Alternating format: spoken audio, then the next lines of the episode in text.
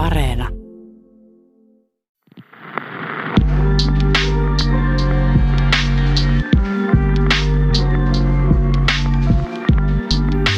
Joulukuun 30. päivä vuonna 2016.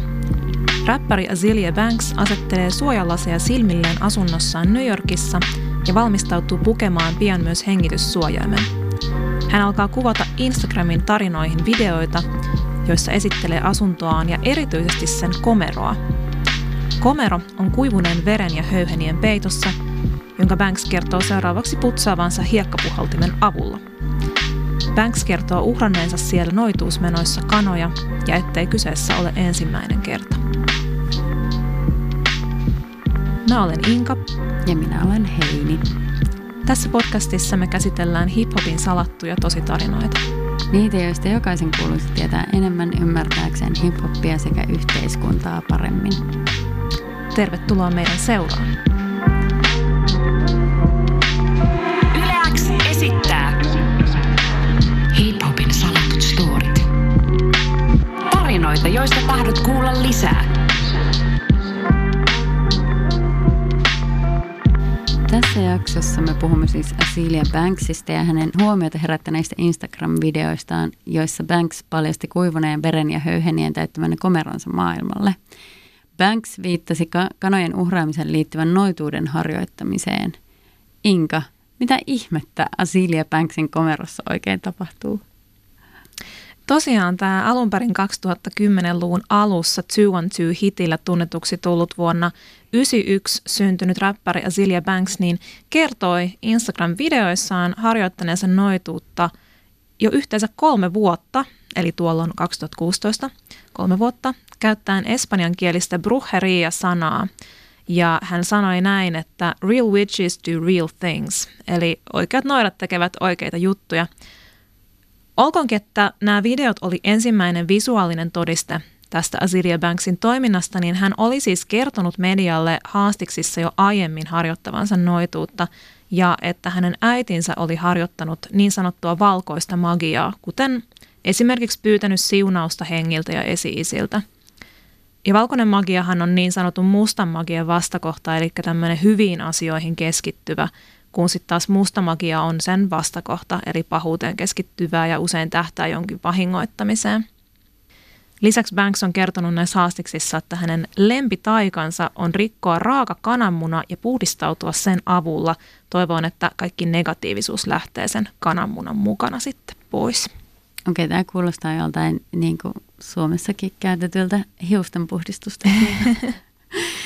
Saunataika. Niin, kyllä, just näin. Mitä tämä bruheria siis tarkalleen ottaen on?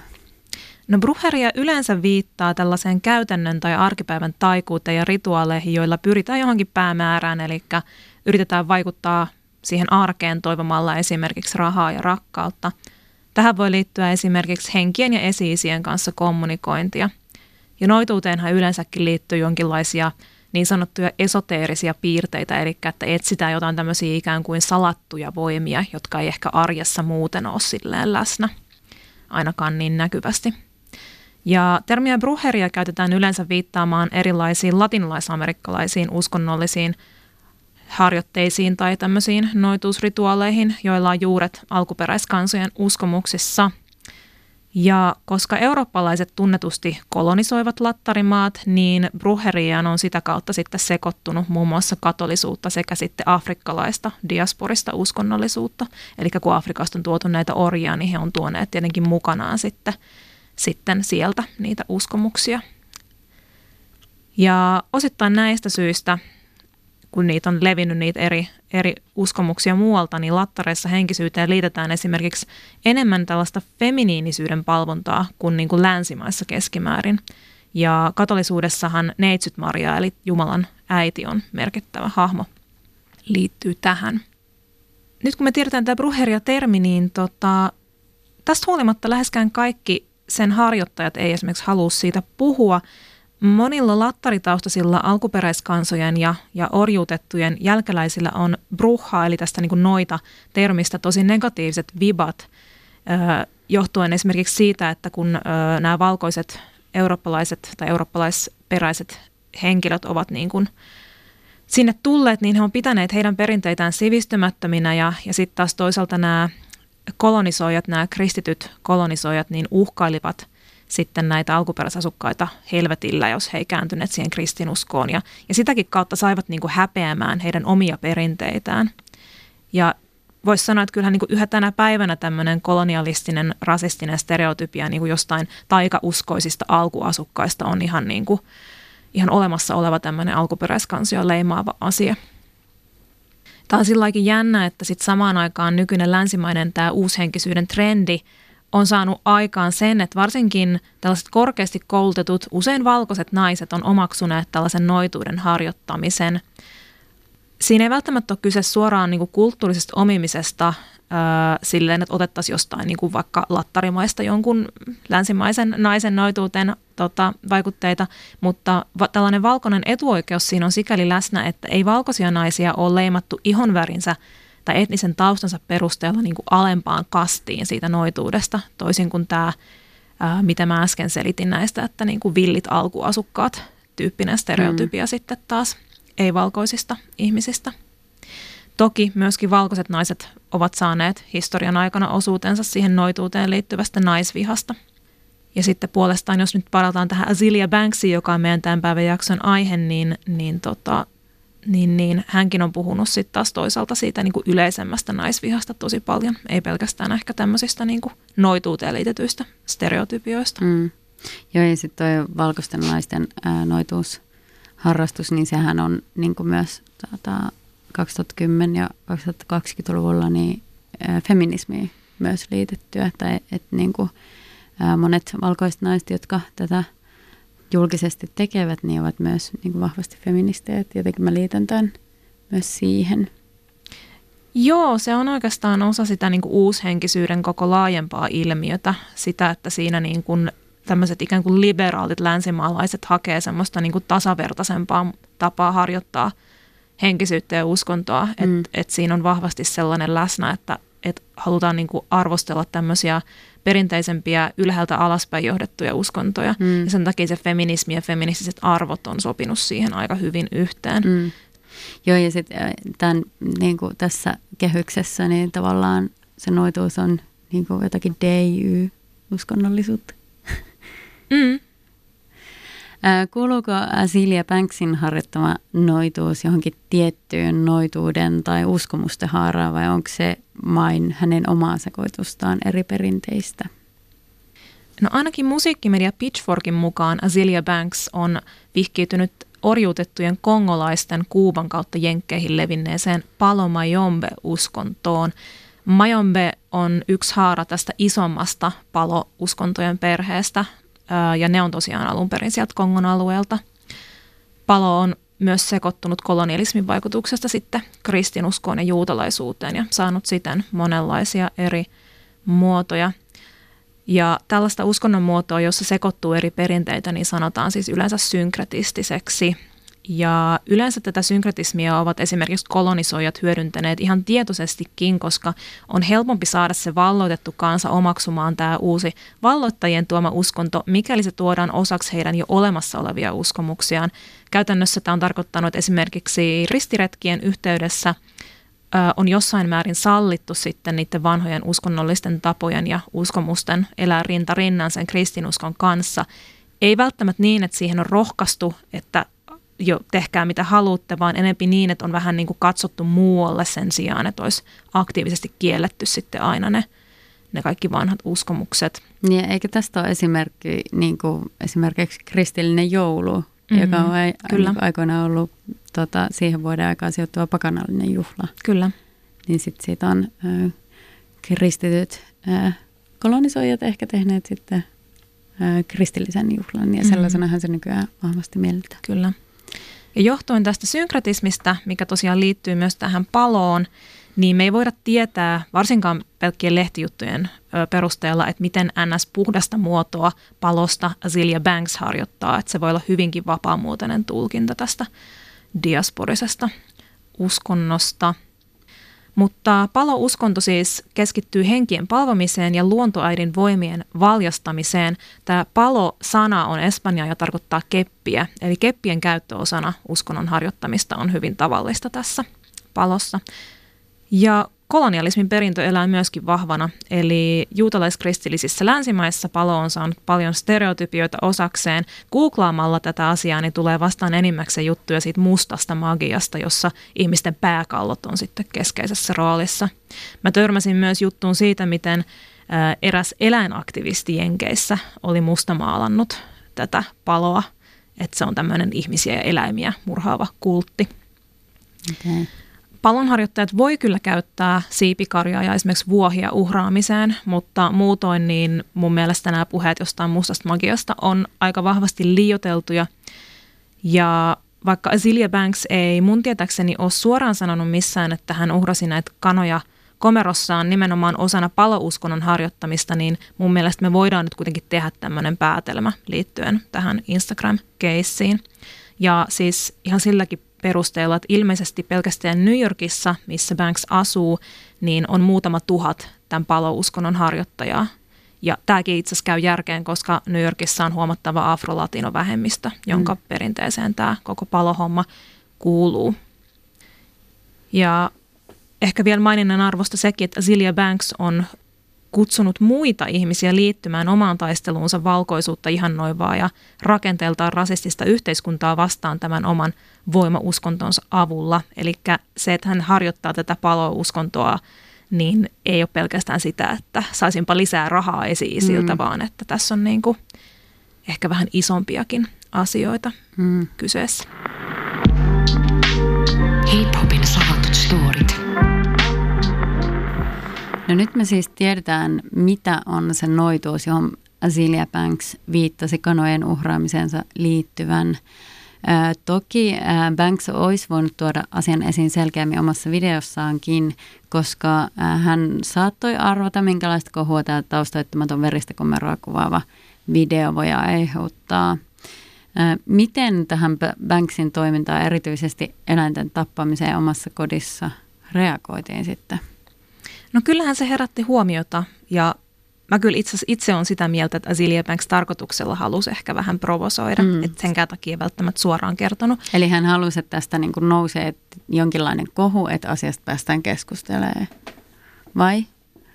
Mm, en mä tiedä, oliko se noin suunnitelmallista, mutta siis, että kun se nyt kuuluu tavallaan siihen tapaan, miten me niin kuin luodaan julkisuuskuvia, miten me kulutetaan artisteja, on se, että he tekevät jotain provokatiivista. Mm esimerkkinä Kanye West, mm, mm. Niin, niin, tota, niin mä luulen, että hän on tiedostanut tämän aspektin ja ei sen takia ole ehkä lähtenyt pitämään tämmöistä 101, Mm-mm. Ää, tämä on palouskonto niin, kyllä, niin, tyyppistä niin. opetusvideota, niin. vaan hän on vaan niin näyttänyt, että sekatkaa, että oikeat noidat tekee tälleen, niin, tämä on niin. rajua. Ja se on niin kuin ollut se hänen tavallaan imagonsa ää, mm. ja niin kuin sellaiseen liittyvä juttu. Niin. Mutta tosiaan tämä tämä toimi kyllä provokaationa, jos, jos Azilia Banks siihen pyrki, eli PETA, eli yhdysvaltalainen eläinoikeusjärjestö People for the Ethical Treatment of Animals, tuomitsi Azilia Banksin toiminnan. Varapääjohtaja Lisa Lang kommentoi tätä Banksin kanojen murhaamisen mainostamista Instassa, että tämä on merkki siitä, että Azilia Banks on tietämätön ja, ja että nyt meillä ihmisillä on oikeus olla järkyttyneitä tästä asiasta.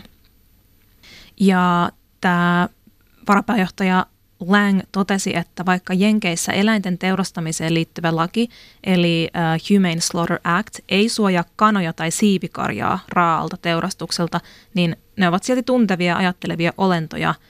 Ja tämä nyt on siis varmaan selvää about kaikille ihmisille suurin piirtein. Mutta siis, että Jenkeissä tällaisesta kotona tapahtuvasta teurastamisesta ei siis ilmeisesti tule mitään seuraamuksia välttämättä lain puolesta. Okei, okay, mielenkiintoista. Joo, ja siis uskonnolliset teurastukset on myöskin pitkälti maan lain ulottumattomissa, koska silloin puututtaisiin uskonnon vapauteen, ja siellähän Jenkeissä uskonnonvapaus on perustuslaissa. Okei. Okay. Vähän ironista tästä eläinoikeusjärjestö PIDAN kommentoinnissa tekee se, että PIDalla on nykyään varsin huono maine – Järjestö on tappanut valtaosan huostansa uskotuista kissoista, koirista ja muista lemmikkieläimistä sen sijaan, että ne olisi luovutettu adoptioon. Joskus toki eutanasia on paras ja eläinystävällisin vaihtoehto, mutta PETA on syytetty siitä, että se niin kuin säännöllisesti tappaa täysin terveitä eläimiä. Ja sitten on vielä tämä PETAn julkinen imago, eli he on usein syyllistyneet tämmöiseen naisia esineellistävään ja tai läskifobiseen kampanjointiin. Okei, tämä on mielenkiintoista, mutta tosi ongelmallista. Pidahan on tunnettu julkisesta kommenteista ja sanavalmiudesta, ja sikäli ei liene suuri yllätys, että se otti tällaisena me, alansa merkittävänä tahona kantaa. Joo, mutta itse asiassa eräs ehkä vieläkin tunnetumpi ää, otti tähän kantaa ja siitä Azilia Banks sitten hermostui. Nimittäin australialainen superpop-tähti Sia tuomitsi Banksin eläinriitin, mikä sitten synnytti beefin hänen ja Banksin välille. Ja Sia on siis pitkän linjan eläinoikeusaktivisti ja muun muassa tottunut Adopt, Don't Shop postausten jakaja, eli tämmöinen niin löytökoirien adoption tukija. Niin sen takia ei nyt ehkä ollut niin yllättävää lopulta, että juuri hän kaikista julkisuuden henkilöistä sitten tarttui näkyvästi tähän asiaan. Hmm. Ja Sia kommentoi asiaa Twitterissä sanoen Banksin uhraustoimintaa väkeimmäksi skeidaksi, jota hän on koskaan kuullut, ja kehotti Banksia keskittymään olemaan kiltti ja pyrkimään eteenpäin elämässä kovalla työnteolla. Ja Azilia Banks tosiaan tästä hermostui ja hän vastasi Instagramissa haukkumalla sijaa muun muassa ämmäksi sekä rumimmaksi kuivaksi valkonaamaksi ikinä – ja että rumuutensa takia Sia varmaan peittää aina kasvonsa esiintyessään. Siahan tunnetaan siitä, että hän ei oikeastaan koskaan näytä kasvojaan esiintyessä, että mm. hänellä on aina joku tukka tai joku mm. asia siinä edessä. Ja tämän lisäksi Azilia Banks sitten vaati sieltä kunnioitusta hänen perinteiselle afrikkalaiselle uskonnolleen. Eli myöskin niin kuin tavallaan osoitti, että, että hei, että sä et niin kuin tunne mun perinteitä mm. ja mistä tämä kumpuaa, joten mm. älä tuu niin kuin tuomitsemaan mua. Sian ohella ainakin Rihanna on vaivihkaa kommentoinut tätä Banksin kanojen uhrausta alkuvuodesta 2017 Instagramissaan. Siellä oli Rihannalla tämmöinen selfie, jonka alla oli hashtagit Stay away from the chickens, I heart nuggets ja Save our hens. Eli pelastakaa meidän kanamme. Ja Tämä tapahtui siis sen jälkeen, kun Azilia Banks nosti omassa somessaan esiin, miten Rihanna on maahanmuuttaja Jenkeissä ja siksi hänen ei pitäisi kommentoida esimerkiksi Donald Trumpin maahanmuuttopolitiikkaa. Azilia Banks oli siis aiemmin tukenut Donald Trumpia nykyään, mitä ilmeisimmin ei enää, mutta siihen aikaan oli esittänyt Trumpia tukevia lausuntoja. Okei, okay, mutta tämähän on niin kuin jotenkin Azilia Banksille mm, valitettavan luonteomasta nykyään. Hänethän taidetaan tuntea paremmin näistä biifeistään kuin musiikistaan 2020-luvulla, eikö niin? Joo, ja se on tosi harmi, koska hän on tosi lahjakas muusikko. Azilia Banks on saanut esimerkiksi bännit Twitteristä muun muassa rasististen ja homofobisten kommenttien vuoksi. Ja voisikin sanoa, että Azilia Banks on surullista kyllä hyvä esimerkki siitä, että vaikka on musta ihminen, Azilia Banks on myös biseksuaali, niin se, että kuuluu tämmöisiin vähemmistöryhmiin, ei tarkoita, että olisi immuuni sortavalle kielenkäytölle. Ja esimerkiksi jos menee katsomaan tätä englanninkielistä Azilia Banksia koskevaa Wikipedia-artikkelia, niin siellä listataan yli 50 ihmistä, joiden kanssa Banks olisi ollut riidoissa tai muuten niin kuin kritisoinut heitä, että jonkinlaista beefiä.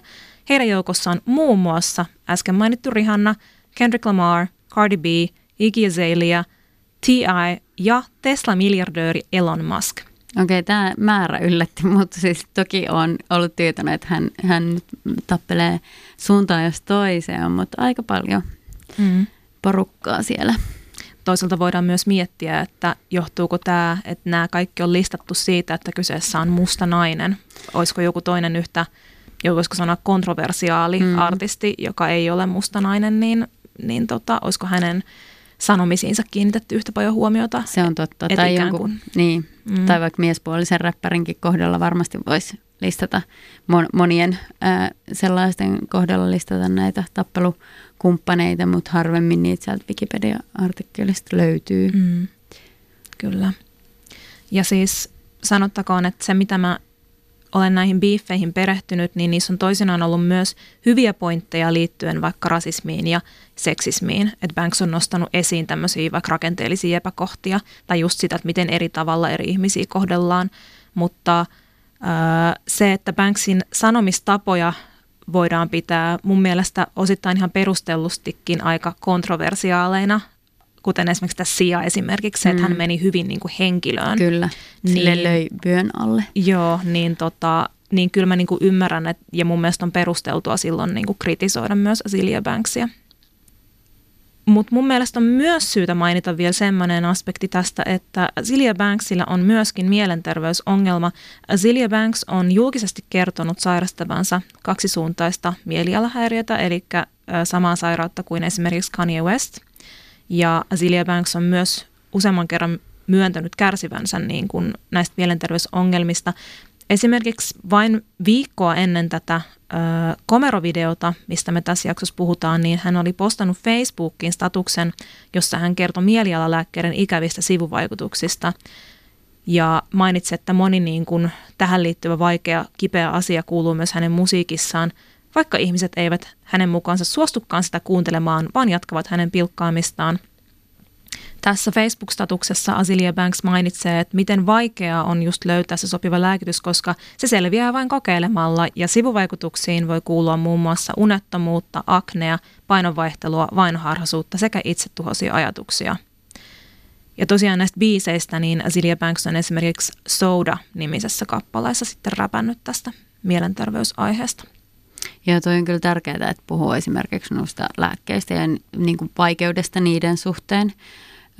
Mutta kuitenkin pitää, pitää mielessä, että nämä mielenterveysongelmat ei ole syy puolustella esimerkiksi homofobista käytöstä. Mm.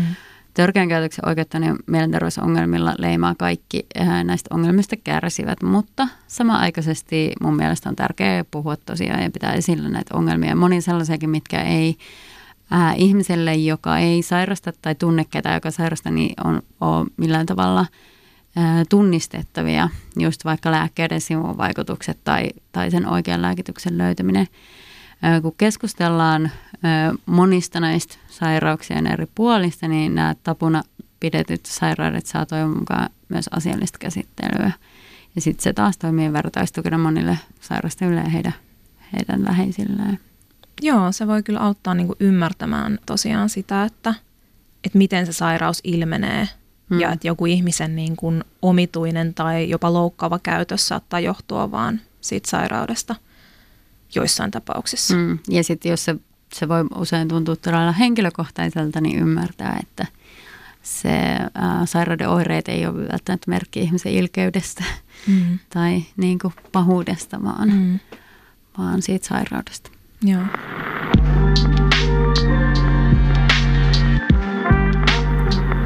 Muutamat on myös nostanut mun mielestä hyvin validin huomion esiin, eli sen, että miten eri tavalla vaikka miestaiteilijoiden versus naistaiteilijoiden mielenterveysongelmiin suhtaudutaan. Eli ö, esimerkiksi Kanye West ja Kid Cudi on saanut aika laajatkin sympatiat mediassa siitä, miten he rikkovat tämän tabun aiheen ympärillä, kun heidän ongelmansa tulivat julki. Mutta sitten taas Zilia Banksin tapauksessa monet vaan niin leimas hänet, että no toi nyt on tommonen sekopää. Mm.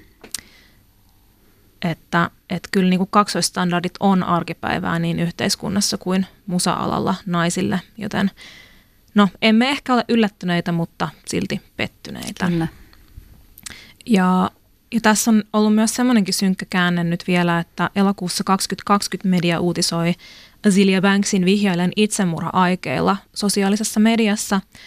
Ää, ainakin tämä koronapandemia vaikuttaa olleen yksi syy hänen niin kuin huonontuneeseen tilansa, eli että hän ei, hän ei niin kuin jaksa enää tätä, tätä tota, että on jatkuvasti erossa muista ihmisistä ja, ja että on, on ollut tosi vaikeaa, mutta että vaikka hän ei kuulemma omien sanojensa mukaan jaksa enää, niin hän aikoo tehdä valmiiksi vielä keskeneräisen albuminsa ja muut hommat. Tämä on todella surullista kuultavaa ja me tietenkin molemmat toivomme, että Azealia Banks saa tarvitsemansa apua.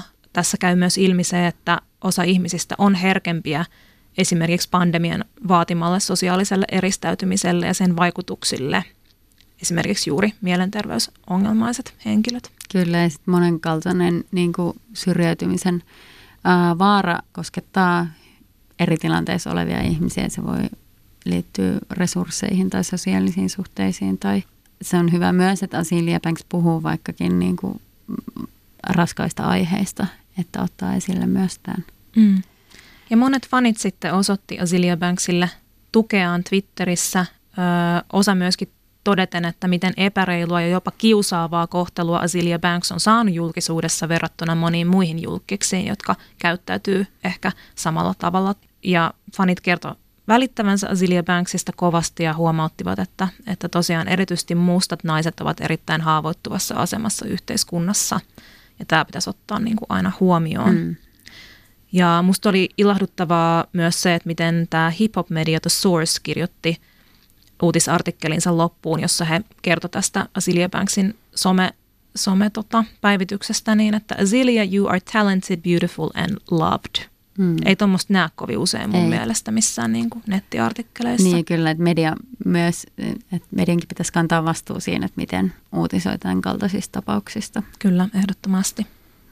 Ja tosiaan toivotaan, että, että sekä Banksin tapauksessa että muuten niin, niin yhä useampi niin kuin, ää, ajattelisi ja osoittaisi ajattelevansa, että, että kaikki ansaitsee tukea vaikeuksiinsa kaikesta huolimatta – ja että et annettaisiin niinku julkiksille enemmän armoa ja niinku kiinnitettäisiin huomiota siihen, että miten vaikka negatiivinen uutisointi voi aiheuttaa tosi vakavia seuraamuksia sitten julkistenkin terveydelle. Hmm. Tässä jaksossa me ollaan puitu Asilia Banksin uskonnon harjoittamista ja sen saaman julkisuuden seuraamuksia. Mutta on muitakin räppäreitä, jotka ovat noituuden harjoittajia. Inka, ketä sellaisia löytyy? No esimerkiksi Princess Nokia sekä Niddy Scott on käyttäneet tätä noitusteemaa musiikissaan. Näillä molemmilla nykiläisräppäreillä on puertorikolaista taustaa ja Princess Nokialla ilmeisesti myös Taino alkuperäiskansa taustaa. Eli hänellä on ihan tämmöinen selkeä kulttuurinen yhteys sitten tähän noitusperinteeseen. Heitä yhdistää kyllä myös sitten intersektionaalinen feminismi äh, ja tämmöinen naiseuden ja, ja omien afrolatiina juurien tutkiminen ja niistä ammentaminen sitten omassa taiteessa. Tähän liittyen kannattaa tsekata esimerkiksi Princess Nokian erinomainen Brujas-biisi. Ja esimerkiksi Beyoncé-fanit on saattaneet kuulla sitten Juruba-nimisestä uskonnosta. Se lasketaan kans yhdeksi perinteeksi tämän laajan bruheria kattotermin alle. Niitä Juruba-vaikutteita on nähty esimerkiksi tässä Lemonade-albumin visuaalissa. Okei. Okay. Uh, noituusteemasta mulla on yksi suositus myös tähän loppuun. Kerro. Suomi-rapin puolelta. Pimeä hedelmä rap-ryhmän biisi Passo on ehdottomasti kuuntelemisen arvoinen. Se ilmestyi loppuvuodesta 2018. Siinä rapataan kerhosta, jollaisen minäkin haluaisin kuulua, eli noita Passo-kerhosta. Mm. Ja toista kotimaista rapparia mukaillen voisin tähän loppuun vain todeta, että noidat elää, sedät kuollut on. Shout outit Adigialle. Hip-hopin salatut story.